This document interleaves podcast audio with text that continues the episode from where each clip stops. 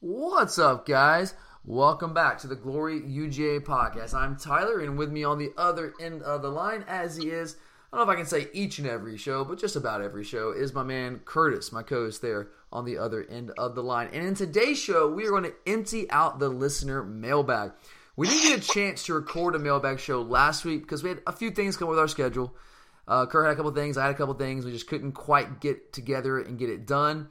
So we didn't want to let you guys down two weeks in a row. So we have two weeks worth of questions to get to today. It's a bye week, so there's not a ton of uh, obviously game week stuff to talk about, like we would a normal week previews and all that kind of stuff.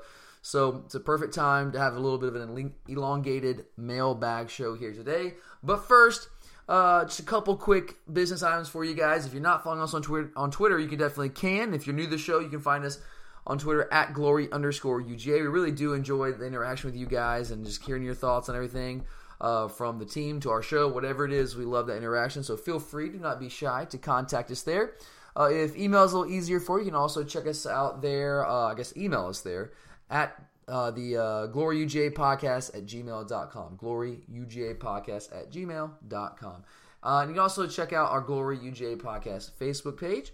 And for some of our newer listeners, uh, if you're not quite too familiar with the show, obviously you're listening to us somewhere, but um, there's a couple places you can check us out. They might be a little easier for you. You can check us out on dogsportsradio.com where we got started a couple years back. You can also check us out on uh, iTunes and SoundCloud, those big podcasting platforms.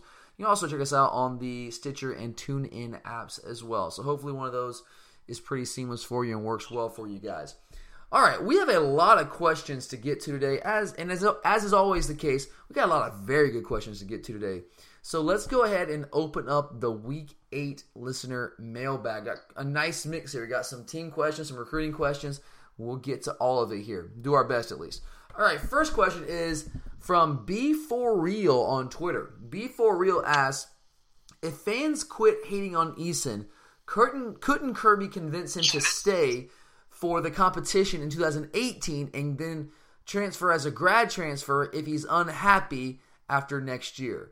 Uh, Be for real and I had a, a, nice conversation about this last week. So, Kurt, I'm interested to get your take on that. Honestly, no. I think he's gone.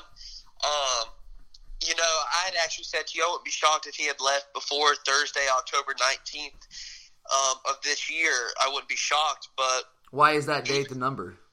Um, because Thursday is the withdrawal deadline at the University of Georgia. So um, if he was to withdraw before that deadline and then just leave the school, then he could it would count as being you know being done with the school. Right. And the only reason I say year. that is because you know the groundwork was laid by the two people at the University of Alabama that did it, and then were able to be eligible this year. It was Bateman and um, um, uh, Blake uh, Barnett, right?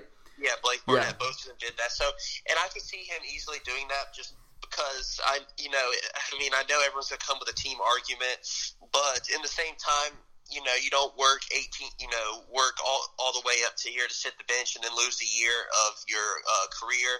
Where if he was to go ahead and leave, he would be able to play quicker and possibly try to get himself back on track to get into the NFL. Yeah, I, th- I think that's a really good take on it. Like, I would say anything is possible. Is it possible that he that Kirby can convince him to stay for the competition 18 to fight for his job back and kind of try to reclaim that? Sure, that's possible. Anything's possible. But I would also uh, like to say that in this day and age, quarterbacks typically don't stick around, especially five star, megastar recruits like Jacob Eason. They normally don't stick around to try to win back jobs they have lost, no matter what their circumstances are. It's just too risky. And I know, like, why is it risky? Well, it's risky because you could potentially be wasting a year of eligibility. You, I mean, you really could, and and I totally get what B for real is saying here. Like, if if Eason transfers after uh, right now, if he transfers after the 2017 season, he's going to have to sit somewhere next year regardless. So why not give it a shot to win back your job in 2018? And then if it doesn't work out, if you don't win it back, then just transfer as a graduate transfer for the 19 season, which you, which means you can be eligible to play right away. I totally get that. But there's a couple of, of potential roadblocks in the way there. First off, do we know for sure that Eason's on track to gra- graduate after three years and be a grad transfer? Do we know that for sure? Um, no, we don't, honestly. I mean, he, he might well be. I mean, I know these guys mostly take summer classes and whatnot, but we don't know for sure that he's on track to graduate after three years. Because he'd be here 16, 17, 18, and then he'd be a graduate transfer going into the 19 season. We, but that's that's possible. We don't know that where he is credit wise. I'm sure he's doing fine academically. I'm not suggesting otherwise, but you, you got to be kind of accelerated to graduate in three years. So I don't know if that's even a possibility for him at this point. And uh, he he would have to sit a year next year if he transfers. Okay, that's true. And I, and I know I so I see kind of what B for real is getting at there. But even though he'd have to sit next year if he transfers after this year, wherever he goes, he'd have to sit. Even even though that's the case, he would also gain a year learning that system, whatever team he potentially transfers to, if he does decide to transfer. We don't know that for sure, but if he does, by transferring after the, after this season, he could get into their system, learn that system, and also establish himself among his new teammates, kind of lay the groundwork for being a leader moving forward. I do think there's a benefit in getting in there a year early into that program, getting yourself established, even if you can't play next year. So if I if I had to guess, and it's just a guess right now, it's an educated guess, I guess, but it's just a guess right now. We don't know what's going on in Jacob Eason's head. We don't even really actually know how this season's going to play out. Right now, it looks like Jake Fromm's the guy moving forward, but he, I mean, knock on wood, he could get hurt. Uh, maybe plays one of these better defenses, and he just completely bombs, and we got to get Eason there and try to bring us back. I mean, anything's possible. I hope that doesn't happen because I want us to be doing well. I want to cheer for the guy who's who's who's doing well right now, leading this team to a seven 0 record. Um, but you just don't know now, I would I would probably bet right now he's gonna transfer after next year. If I had to make a guess, it is a guess, but I'd probably guess he would. And if that's the case, I think there's a benefit in getting there a year early, right? Yeah, I think so. All right, next question here. Uh, this is from John R. We have a couple different Johns. So this is John R. sending a question. Appreciate it, John. Uh, and John says Smart said he doesn't prepare ahead for game weeks uh, or he doesn't prepare, he does not uh, prepare ahead for games weeks out because players lose focus. How does he mitigate that using a bye week? It's a fair question, Kurt. Um, so the bye week, I think the bye week is more or less trying to get players healthy, not you know, because I don't know how much people have been paying attention, but our practices have been high tempo, um, high stress environments. You know, a lot of screaming, a lot of moving parts going on. To I think this week they kind of go back to a preseason workout, whereas more fundamentals. You know, working on the small things that the coaches think they need to fix on, while also implementing a little game plan for the next week. But I think it's more or less trying to get back to the fundamentals and, and honestly just keeping trying to get players healthy and not get them injured, with while also keeping them in the flow of things. Yeah, that's fair. And didn't you love it when Kirk Kirby said this is this is not a bye week; it's a work week. Yeah, I do because I mean it just it just shows what type of coach he is. It, it's it's just the latest example of the change in mindset in this program. And no offense to our former staff and former head coach, I love Mark. I love him to death. I'm thrilled that he's having a great year. But we needed a change in mindset. We needed a, a, new culture in here, and that's just the latest example of, of what he's brought to the table here as, as a new head coach. Uh, look, man, I okay so yes, Kirby says he doesn't prepare ahead for games weeks out. What that what I take that to mean is that he doesn't have the players repping for a different team, and and, and you don't start implementing the game plan with the players weeks out. You focus, you have them focus on the task at hand. But that does not mean that the coaches and more importantly the support staff, who are the guys who work behind the scenes and and game plan out and they, they scout teams out way in advance and kind of give the scouting reports to the coaches. Those guys are doing that work. The, the, the support staff the the coaches themselves the position coaches they are they are preparing for games weeks out but they're just not kind of feeding that to the players yet. They, they make sure the players are focusing on what's going on this week. Uh, so i'm with you. I think the bye week is all about fundamentals and just kind of getting better that way. But i do think uh, really the benefit of the bye week is yes, you can you can prepare for your opponent a little bit better, but doesn't always mean your players have to be prepping. It's the coaches get more time to break your opponent down and prepare a game plan. It's just a more comprehensive game plan. You have more time to refine it and go over it. And yes, we'll probably start feeding it some to our players late in the week, uh, probably Thursday or so, feeding them small bits and meetings, things like that. But we probably won't really be repping it too much until next week. But that bye week does help you prepare for a team because coaches and support staff look ahead and are able to kind of refine that game plan. All right, next question here is from David. Uh, David asks a good question. What adjustments did the defense make in the second half against Missouri to have so much success, specifically in the secondary? Kurt, how would you answer that? Um, well, there's two things we did. We went at first tried trying to go a little man to man with also just a one deep safety. And towards after you know the two long touchdowns, we went to more of a two deep safety look. While also with our safeties, like I said in the last show, we started playing them with more width and playing them more towards the edges of the, the sides of the field. And by doing so, we were forcing their guys. We were trying. We were forcing them almost to go inside, up in the middle of the field instead of where they're beating us on the outside. And doing so, you know, as you saw, a lot of Drew Lock's passes towards the, the end of the game and in the second half and things were sailing out of bounds because we were pushing their wide receivers to the to the boundaries yeah. and doing so, not giving him clear lanes. And you know, oh, that's really the only place he had to go with the ball. So if he goes inside, it's pick. Yeah, I think you're talking about the leverage our cornerbacks are playing with. We did a much better job of playing with outside leverage, forcing the guys to the to the inside of the defense. We have everybody circulating there, so I think you're exactly right uh, in in that regard. But I, I, I mean, and you're right. We did change a few things up, but I, I really don't think that we changed all that much defensively. I think really the, the thing that we did is just execute better. We didn't. I don't think we changed our coverage schemes all that much because uh, there there wasn't anything wrong with what we were running. We were just making mental mistakes. I mean, I laid it out in the in the recap show. The three long touchdowns they hit, uh, two to Emmanuel Hall, one to the tight end.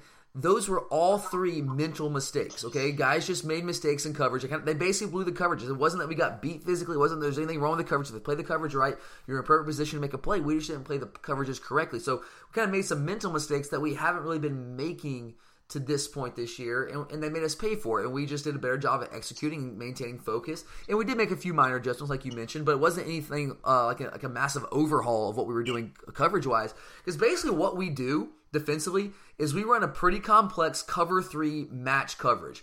Uh, cover, it's, it's, basically it's uh it's a coverage that Kirby's been running for years, going back to his days at Alabama. It's kind of a flexible hybrid man zone coverage. It's pattern matching. Uh, basically, your guys are playing zone for the most part until a guy comes into their zone and guys in their zone they're playing man on them. So it's kind of that flexible hybrid man zone coverage that it kind of helps to simultaneously defend the vertical routes on the outside because when they go when the receiver releases outside goes vertical, then we convert our defense on we convert our cornerbacks coverage to man.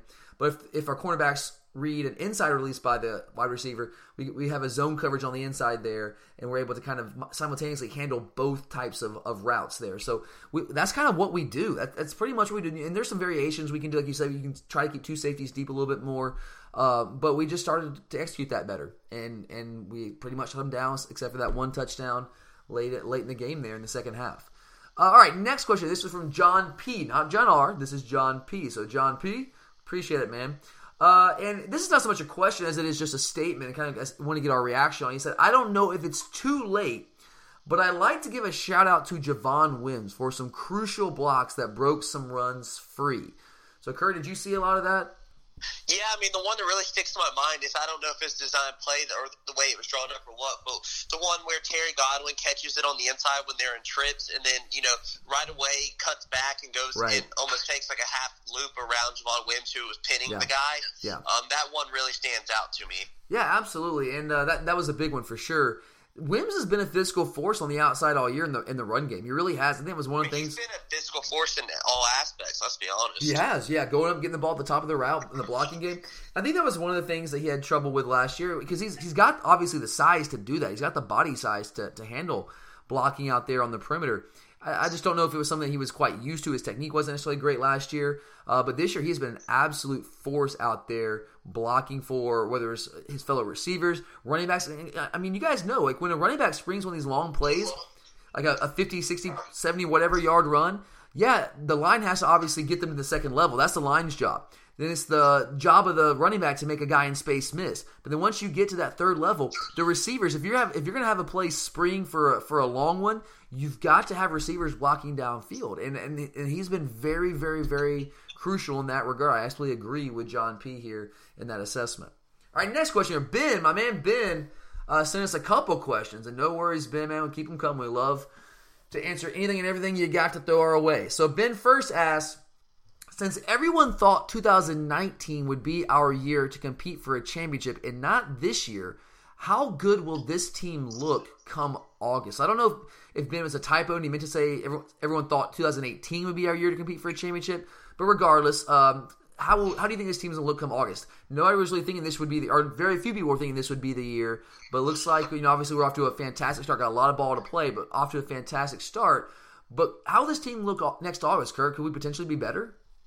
I think we'll be a lot better. I mean, I think we'll be lo- yes, we'll be losing some senior leadership, which I think has really helped us. But at the same time, while we are good this year, we're also an aspect of the SEC not being as good as it has been the last couple of years, um, and which has really played into us. Um, I think we're a lot better team, but at the same time, I don't think we're as good as what the future holds for us. Um, I don't I think the think middle like, is as good. Is that fair to say? I think the top is still really good, but the middle. Well, yeah, the top, but you have like Tennessee who's down. Right. Um, Florida's not going to be as good as they have been the last couple of years. You know, teams like that. LSU's okay. Really, yeah. Yeah, teams like that who have challenged us or challenged other teams aren't as good as they have been. But next year, I think even if some teams improve, we'll still be a lot better. Um, right now, you've seen it with these teams struggling. Not only has it helped us on the field, but it's helped us in recruiting to pass them over. That while while we're gonna, like I said, we'll lose some of these senior leaders and things, we're gonna replace them with what Kirby's actually wanting, what we've been building. You're seeing it a little bit now. But across the board, there's going to be quality depth. I mean, you're seeing it in the, the secondary right now. I mean, you should have LeCounte and Gibbs sitting, but they're also creating depth and you know competition up there.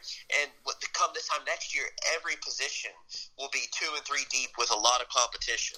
Yeah, I, I think that's a really fair assessment. I, I would say what you're going to see next year is we're going to be trading. I mean, the guys that we have playing defense this year are talented guys, but I think we're going to trade experience for more talent next year. We're going to have some younger guys with a lot less experience, but I think overall they're going to have more talent defensively. Now, a guy like Roquan Smith, if he leaves, that's going to be tough to replace him. But guys like Dom Sanders, Aaron Davis, those guys are, are really good players. Malkom Parrish has been really good players for us, and, and their experience and leadership is invaluable. But we're going to be replacing that with guys I, I, I think. I, do you agree? Have more talent? Um, you know, in a nice way, yeah, I do. Well, I think Doms has been a great four-year starter for us. I mean, Richard LeCounte's a more talented player. Yeah, exactly. Talent wise. I mean, Aaron Davis and all of them. I mean, they're just not as talented as some of these guys ahead of them. Yeah, Aaron Davis has been a really good player for us, but Deangelo Gibbs, long term talent wise, I think has more God given athletic ability. Now, what, I mean, what that trend? Parrish and uh, Tyrique McGhee. Uh, I mean, Tyree, Tyree McGhee's already kind of replaced Malkom Parrish. Yeah, well, I mean, even McGhee though, I mean, he's a solid player, but let's be honest, when someone like Ameer Speed starts getting the uh, the experience that like McGhee and them have, right? Just a defense it's going to be hard to hold him off with his length and his size, and with because he's exactly what the coaches want. Yeah, I, I think you're you're on target there, but I will say, and you touched on this, but I, I just want to emphasize again. I don't think we should underestimate the value of having so much experience on defense. I mean, particularly in the back end. I, I know those guys aren't as talented, maybe, as some of the guys that are young right now that will be playing the next couple years. But I, I really believe that one of the reasons we had such a rough time at times last year defensively was because our secondary had just simply not fully grasped Kirby's, I mean, in my opinion, pretty intricate pattern match coverage scheme. And our front seven was just not as disciplined, playing with the correct leverage, maintaining gap integrity. That just wasn't the case. But now, uh, with with a year in the system, I, I, definitely think our secondaries really started to grasp this pattern match coverage. I think our, our defensive line is playing with much better leverage, maintaining gap integrity much more consistently. Uh, and I know people just just expect our defense to continue to be great because we finally figured it out this year, and we have a lot of talent in the in the in the hopper there, ready to to just explode in the scene. And I, and I, and I agree, we have some very talented young guys, but let's just be careful here. Those guys do have very little experience. Here's one thing I do want to point out, though um, across the board on both sides, offense and defense, one thing that's really changed, and you know, I didn't really realize until a couple weeks ago when Nick Chubb made this statement, but for a lot of these players, this is the first time for them having a coach two years in a row at their position. That's another key point, man. That's that's that's. I mean, Jim. Yeah. Uh, since since Chubb's gotten here, he's had Bobo. Um, then he has Schottenheimer. Now he's had Chaney, and he's finally in year two under Chaney. And some of these other guys, even though they're young guys, they'll be in year two of their system, and that's when you see players jump is year two under their coaching. And that's also one thing that's held some of our players back is they've had no consistent coaching. I mean, I know Good someone point. in particular, some guys like James Deloche, who last year I've heard him say that he had four different, uh, or three or four different defensive line coaches. Yeah, I mean that you're right. That kind of continuity is is so underrated. You need to have that. And I know college football is the nature of the beast. Coaches are going to leave. They're going to take. Their, some of them get fired. Some of them take promotions. Whatever it might be, uh, they leave. But when you have a chance to have some continuity, continuity in your coaching staff, it is a very very valuable thing for a football team. I think you're spot on there. Uh, all right, let's move on to the next question. This is from G. G on Twitter asks, if we win this next game against Florida is it time to celebrate the East? Uh, Kurt, I don't want to get ahead of ourselves, man. What do you say? No, because even if we beat them, I think you'd have to get past South Carolina too if you wanted to actually start. You think South Carolina's that that next team in the SEC? Or the SEC Well, no, I just think it, it's numbers wise. Well, right now is Kentucky numerized, right? They, they have one loss in the SEC. South, South Carolina's got two, right? Well, yeah, but I, I have the feeling that if you get past South Carolina, Right. then all that's in your way is Auburn. So I do, I don't see Kentucky matching up with. So you see South, South Carolina basically giving us, is being a bigger threat to us than Kentucky. Um, yeah, because it's the timing of the game also. Yeah, man, that sandwich game between Florida and Auburn, it's just rough. It's very, very rough. Hopefully this team can handle that. Uh, look, man, I, on principle, I loathe the idea of getting ahead of ourselves, and I am, I, you, you guys know if you listen to me, listen to us regularly, I am out of control, superstitious, and I very much believe in the power of the jinx.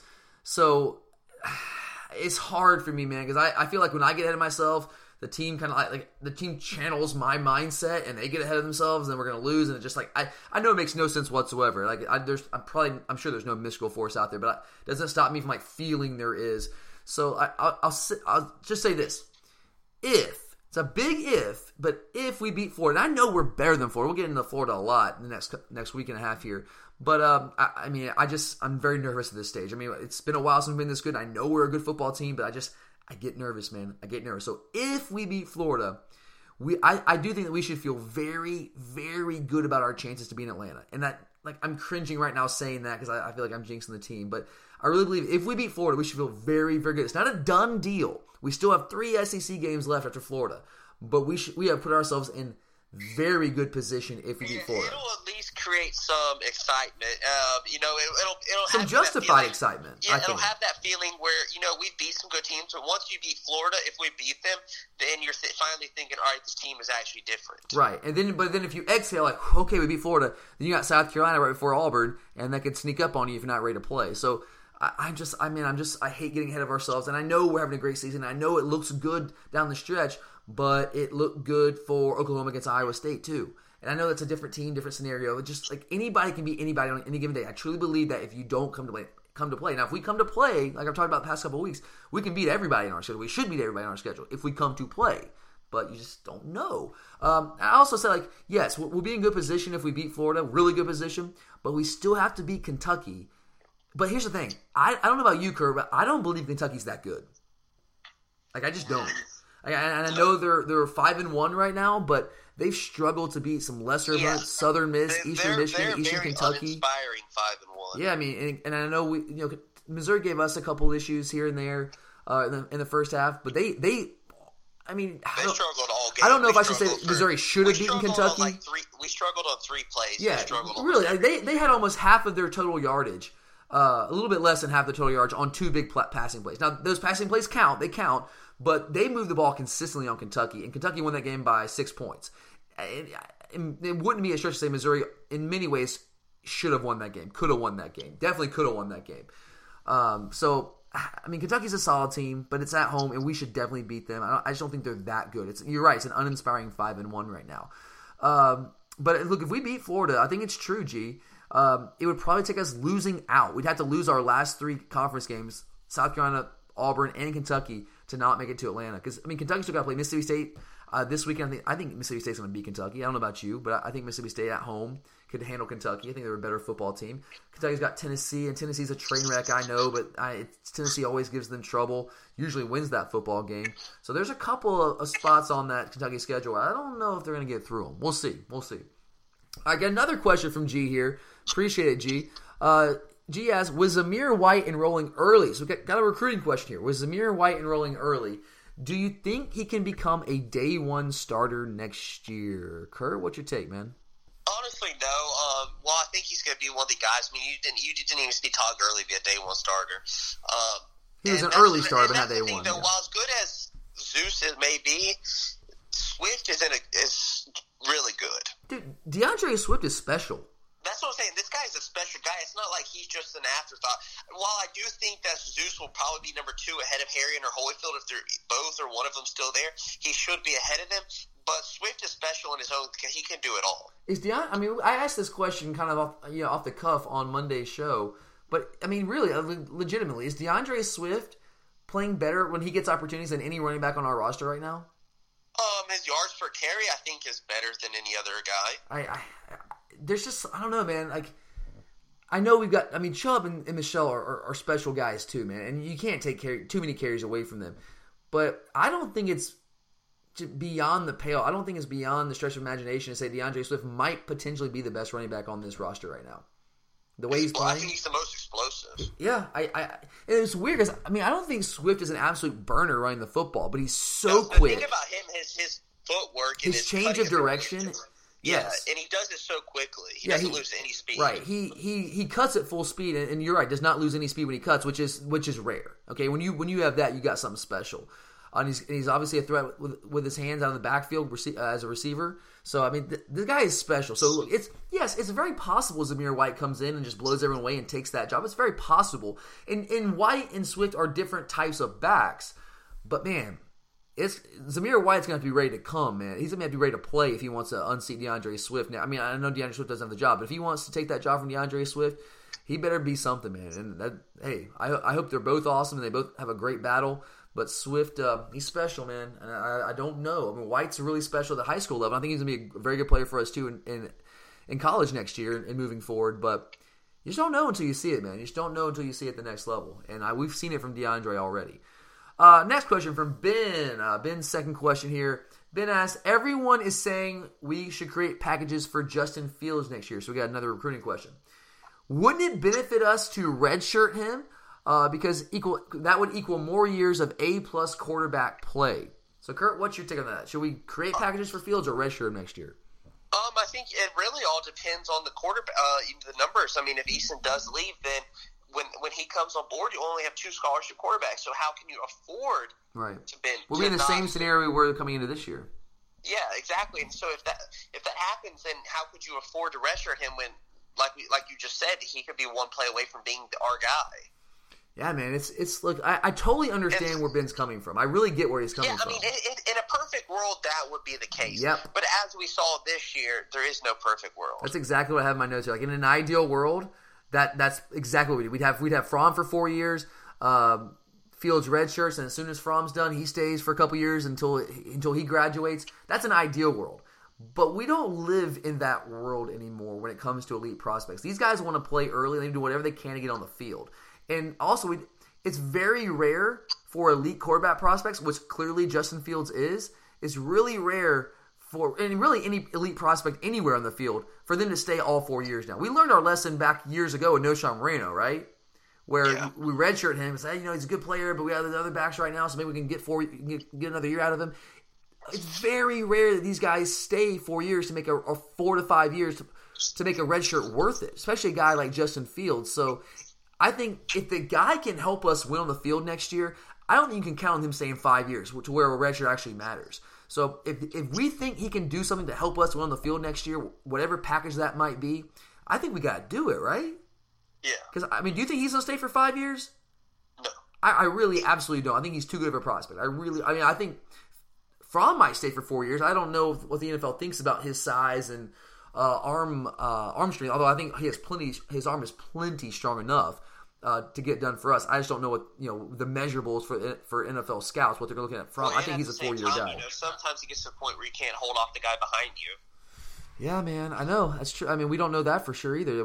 How what's going to go down with the Fields Fromm battle? We don't well, know. I'm saying, I mean, he could it could be his junior year, and Fields just at the point where he's better than him, and you so you, you right. go ahead and just or say, Fromm get. I mean, knock on wood gets hurt. I mean, you just don't know. We we don't know what the Yeah. future holds. I just know if if I was the coach, which I'm not, uh, but if I was, if I feel like Justin Fields can help us next year in any way, I use him however I can help us win football games.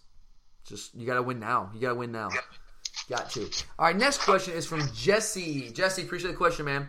Jesse asks, "Who do y'all think are the guys that are going to follow Justin Fields to Athens?" Sticking with the recruiting theme here, Kurt. So, who's on your radar there?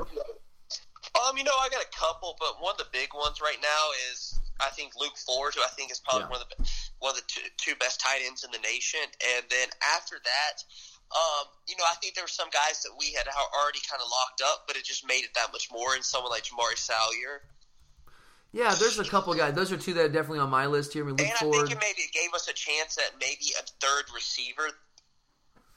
Potentially, is there a third receiver on your uh, on your radar there that you're looking at? I mean, you just have to look around. I mean, the thing is with some of these guys, um, you just never know. Maybe well, it's like Justin Fields his uh, during his his press conference after his commitment. You know, and recruits often say these kind of things, but he said, "Man, y'all have no idea what's coming, right?" And it's like, okay, well, what does that mean? So we probably don't. We probably don't know who he's been talking to behind the scenes, who it might be influencing.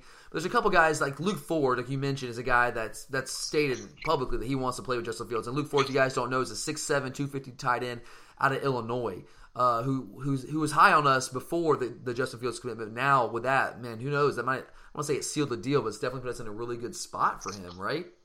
Yeah, I mean, it, that it, like you said, it's a two team race now between us and Bama for yeah. sure. I think you're going to see that more and more in the next couple of years. Two team race, Georgia, Alabama. Uh, I mean, I don't think Adam. I don't think he. I don't think Fields has much of an impact on a guy like Adam Anderson. But uh, Adam Anderson's a guy that's committing this week on Thursday, and I, I feel like we're in a very good spot. I don't know if that's a direct result of Fields. I don't really think it is. But I think he's a guy that you see jump on board pretty soon here. You mentioned Jamaree Salyer is a guy. I mean, getting a guy like Justin Fields, that's definitely a feather in our cap when it comes to trying to reel in Jamaree Salyer. James Cook, uh, running back out of Florida, brother of Dalvin Cook, guy that's been really high on us. Maybe uh, I don't know how much communication has been between Cook and Fields, but you know it certainly doesn't hurt to have a guy like Fields with, with a, already on the commit list. With when, when you have a when you have a quarterback like that, the running backs look at that and say, you know what, I want to play with that guy. We can be a dangerous offense. So I think all those guys could potentially help us with. Uh, all right, next one here from Reggie, uh, one of our loyal listeners. Appreciate it, Reggie. Uh, Reggie says, "Hey guys, remember my bold prediction of two 500 yard wide receivers this year? I definitely remember that. Reggie, it's a good pick, man." Reggie says Godwin is right now at 369 yards and Wims is at 312 yards. Do you think they'll both make it? More than likely, yeah. But um, the biggest thing is Godwin has to keep it up. His yards is not that he's catching it down the field, but he's more or less just making people miss. him. he's working in the middle of the yard. field, which is what we, you and I have been screaming about for yeah. years, right? That's that's where Terry Godwin is most dangerous. He's elusive. He's shifty in space. He's a fluid athlete. You get in the ball in space, and he makes things happen. He's proved that all year long, all year long. I think the answer is absolutely if they stay healthy. And, and, it was Godwin's back at practice today. I'm recording this on a Tuesday evening. He's back at practice today. Looks no worse for the wear there. So just a kind of precautionary thing with his ribs. X-rays came back negative, so that that's very good for us. Obviously, right now, if you look at the numbers, and again, you guys know I suck at math, but if my math is correct, Godwin's on pace if he keeps it up for 681 yards uh, receiving, and Wims is on pace for 576 yards through 13 games. Okay, through a 13 game schedule. There's a potential we could play more. I don't want to get ahead of myself. There's a potential we could play more. So if they stay healthy and Fromm's going to continue to grow as a quarterback, hope I mean we're going to play some better teams, but might be throwing the ball a little bit more, giving them some more opportunities. So I think the answer is absolutely if they stay healthy. For me, I I, I think that's definitely going to happen. And Reggie, I give you props there, man. You were on it, dude. You were definitely on it.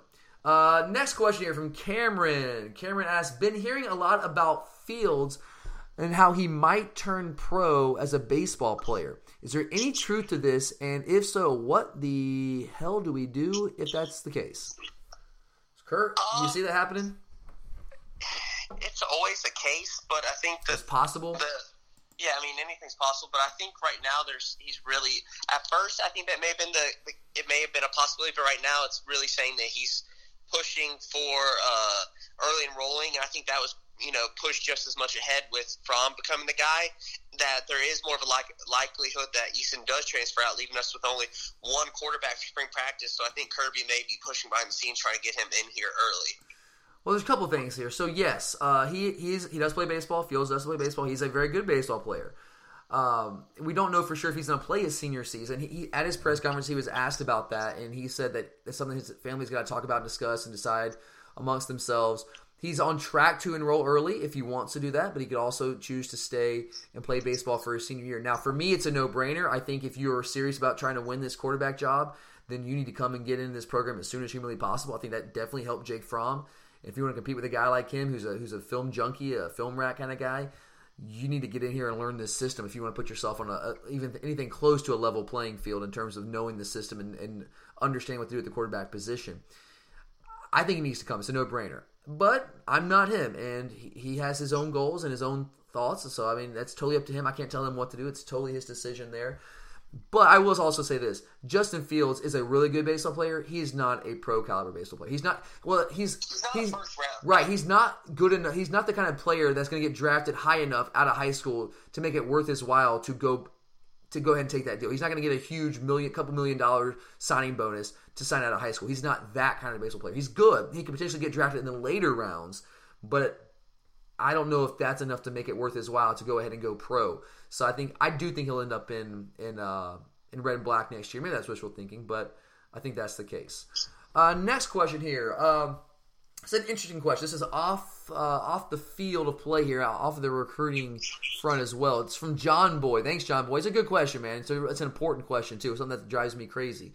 John Boy asks, "Do you have a problem with Georgia's drug policy? Do you think it should change to be more in line with other schools?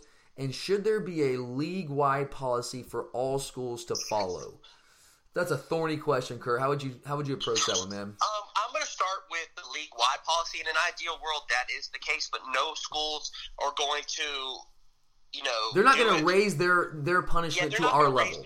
They're not going to come to us. No, because why would they? That does nothing Right. but hurt them. We would have to And go so- down to them, and we're not going to do that. Exactly, and so their schools aren't going to come up just because in Yeah. I, because it's not an ideal world, and schools want whatever advantage they can have. I They're mean, not going to make Florida- it more strict for themselves. Yeah, like because they're Florida not dumb. winning all those times. I mean, I think it's Percy Harvin failed like what twelve drug tests, Yeah, and Tyrann or uh, the Honey Badger, LSU.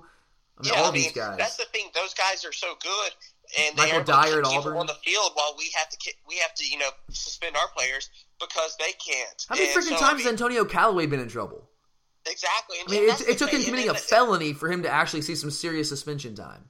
Exactly. So that right there is first off is why the, there'll never be a league wide policy, and second of all, do I think they should? Yes, because I think uh, the thing is that the world has changed. I mean, that drug is you know while we may not think it's the hundred percent the right thing to do. Talking about marijuana. world- yeah, especially marijuana, which is what most of these players get in trouble with. The world is changing. It's starting to become legal. I mean, just in Atlanta in the last couple weeks, it has become de- yeah, it's become decriminalized, where it's now just like a speeding ticket almost, a Yeah. seventy-five dollar fine, and you're off Right. and and that's the world we're living in. I mean, and let's be honest, quite a few. There's probably I'd say ten percent of the players on our roster are from the Atlanta area, and they and where they're coming from while growing up. Now, some of these younger kids, It's just what, what people do. up. That's just Yeah. what people do. I mean, Well, I, I mean, and then with them growing into it, being used to it, just being decriminalized, just a speeding ticket, then Right. it's not as big of a deal to them when Sure. in, in their everyday life. Yeah, I think we have to understand the mindset of a 50 year old man who's putting these policies in place in their culture is very different from the mindset and culture and the experiences of these 18, 19, 20 year old athletes in what they've seen growing up and what's been acceptable. In of, and I'm, I'm not sitting here saying that it's acceptable. I, honestly, I have, I personally have no issue with people smoking marijuana. I understand it's against the the, the law. I understand there's punishment if you break the law because it is a law, regardless of how misguided it may be or ridiculous I think it might be. It's still a law, uh, and you should get punished if you break the law because it's just a lack of personal responsibility. But you're right; these guys grow up. These guys grow up, and where they're from, and in their in their world, there's there's really nothing wrong with it, and that's different from the world of a 50, 60 year old man who's putting these policies in place it's it's just it's kind of like they're bumping heads and they don't I don't think they're quite understanding like you said how the world has changed and how widespread marijuana use is. And it's and I know there's there's been studies done. We don't know all the long term effects. We don't completely know. But that honestly that's the world these guys live in. And just to give you guys some context it's only we in Kentucky we're the only two schools that suspend players for a first failed drug test. We're the only two schools in the league. But well, the last time there was a survey done of all the schools, only two. There were multiple, as in more than two or three, many schools that do not suspend for the first or the second offense. That's crazy to me. There's a couple schools that did not suspend for the first or the second offense. That's insane. There's some schools that do not even they do not kick players off the team until they fail their fourth or fifth drug test, which is crazy. So look at that, even if it's public. that's that's if it's public, right? That's if, that's if it gets out. Okay, And all we do is hurt ourselves. it's We it's try to be our- holier right. thou. We try to be And holier than they- thou. And, Right. But then the fans and everyone gets mad when we don't win, but it's all our, our own fault if we're missing players. Yeah, you can say, well, they made the mistake.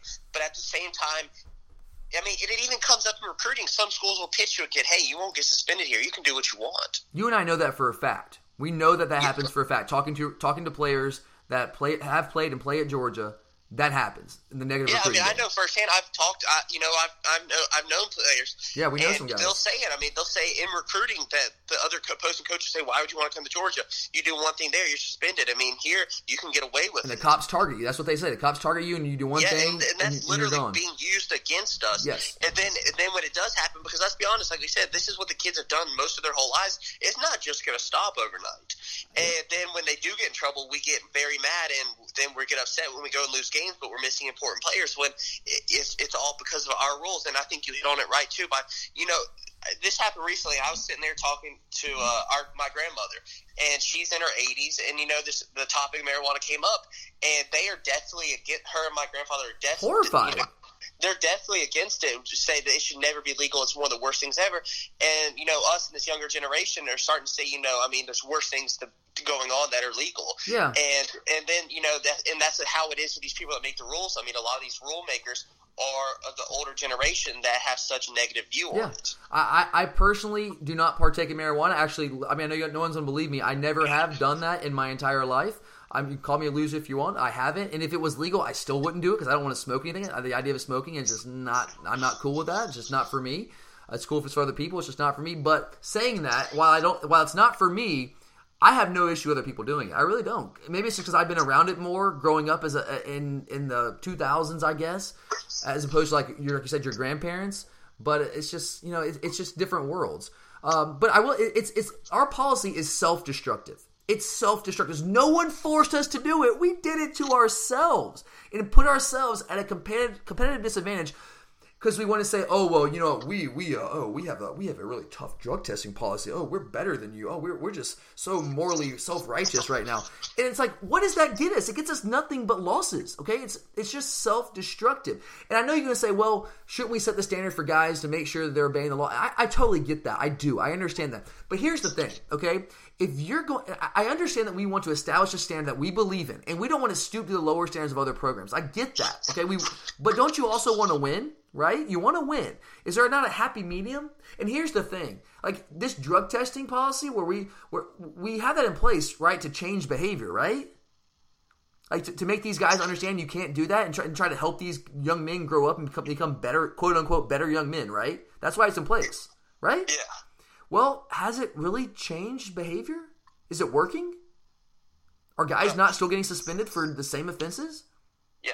I mean, we just had Natrez Patrick literally pull over in the left lane of Clayton Street, across the street from El Mushroom, in front of the Lazy Shopper, parked his car there, got out, go get some rolling papers, came back in, cop saw him, he gets arrested for it. Okay, it's not. I, guys are still smoking weed. Okay, regardless of what this policy is. Now, most of our guys do it.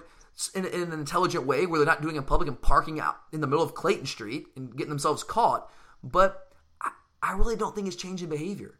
And if that's if it's not changing behavior and it was put in place in order to change behavior to get players to do a certain thing, then maybe we should reevaluate and look at is there a more effective way to go about accomplishing what we want to accomplish? I don't know. I'm just, just putting that out there. I'm just putting that out there. So, it, but it is a thorny question. There's a lot. I know there's a lot of different opinions on that. That's just, I guess, our take on it. All right, a couple more here, real quick. Aaron, uh, appreciate the question. Aaron asks, Aaron asks, why on earth is Brian Herrien still getting carries early in the game, and Holyfield is just getting carries in the fourth quarter when it doesn't matter. Kurt, can you explain that, man? I can't explain it because I'm still baffled by it because I, Holyfield is definitely the better guy. Herrien comes in, makes mistakes, doesn't have great vision, and there's just no doubt in my mind that Holyfield's the better player. Well, if you look at their, their stats in terms of yards per carry, it's, it's really not even close. Holyfield's been the more productive player when he's in. Now, you also can say, though, that Herrien's seeing time more so against the ones, the one defenses than Holyfield is. But Holyfield's gotten in there a couple times. When he was against Vanderbilt, he was still playing against the one defense. It was, it was far more productive than Brian Herrien was.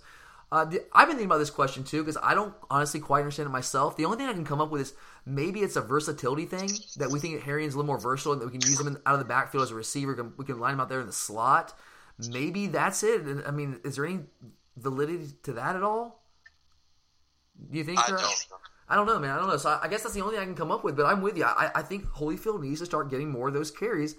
In, in, in the grand scheme of things, it probably doesn't really matter because we're talking about the number four, number five back. But I think Holy, I think Holyfield should be ahead of Harry at this point. But I guess that's just me and you. And if, I'm sure some other people out there too. Clearly, Aaron th- feels that way. Last question here today is from Endure Inspire on Twitter. Appreciate the question, man. And another recruiting question here to end it to, to finish us off. He asks, "Who are the likely impact prospects we can flip in the 2018 class?" Kurt, anybody you're looking at there? Um, the main guy I'm looking at is just uh, Otis Reese. Yeah, that's the number one guy that comes to mind. I think that's gonna happen. He committed to to, to uh, Michigan back in the summer. He's been here. Um, I know. I mean, I know he was here three times announced over the summer that we know for sure he was on campus. He's already been to at least two games this year. I think he has plans to come for another one. And he has not been back to Michigan since he committed to them in, at the beginning of the summer. So if you if you're one of the people that like to follow the visits, like I generally am, I think if you follow the visits, it gives you a pretty good idea of what a player's thinking. It seems like Otis Reese, Otis Reese is definitely trending our way, right? Yeah. And he's he, and if you guys don't know much about him, he's a safety prospect at Lee County, really good player. One of the guys could certainly fit uh, in the Kirby scheme back there in the, in the secondary. Uh, one more player, Stephon Wynn, who it was kind of weird. Like when he first committed a couple months ago, we thought we were going to get him, right? We were until like the day before. Yeah, we found like we hear we hear like two or day, two or like a day or yeah, like a day or two before his think, commitment. Yeah, pretty much he just got the okay that Bama would accept his commitment. Yeah, I mean, because all we heard was Stephon Wynn was leading towards Georgia. Then, like a day or two before he's scheduled to commit, all of a sudden you hear a complete reversal. And it's like that's all Alabama. It's like where did that come from? And I think you're right. Maybe he uh, Bama said, "Hey, dude, by the way, now you're a take for us." And he's like, "Okay, I'm coming to Bama." But he's still listening to us right now. Uh, we're still on him. We're not giving up. He's a really good. Um, I think he's I think he's a body type for like a five tech defensive end, kind of like a Jonathan Ledbetter is what he fits. That I think it's more of that profile, and, and, those are very valuable guys to find. Kirby's also always been saying since he's gotten this job here that we don't have a ton of guys like that. We have David Marshall, we have Jonathan Ledbetter, now we have Malik Herring that kind of fits that that body type, but we don't have a ton of guys like that. At least elite guys. And Stephon Wynn, I think has potential to be an elite five tech defensive end prospect. So I think those two, Otis Reese, Stephon Wynn, probably the two guys to look at most closely there. All right, guys. Well, uh, that's it, man. We have just emptied out, at least as far as I can tell. If I miss any questions, I apologize, guys. Just let me know if I missed one of your questions, and we'll include it on the next edition of the Mailbag Show. Uh, make sure to check back with us later this week. We're going to have one more show for you guys at the end of the week. Uh, and we're going to be doing our mid-season superlatives. So get ready for that. I think it's about time to do that. And we'll also can't go without our picks of the week, man. I know we're not playing this week, but we'll be picking the rest of the SEC games, a couple national games as well. So should be a fun show. Make sure to check back in with us on uh, Friday for that show. But for Curtis, I'm Tyler. Thanks for listening, guys. We always appreciate it. We really do. And as always, go dogs.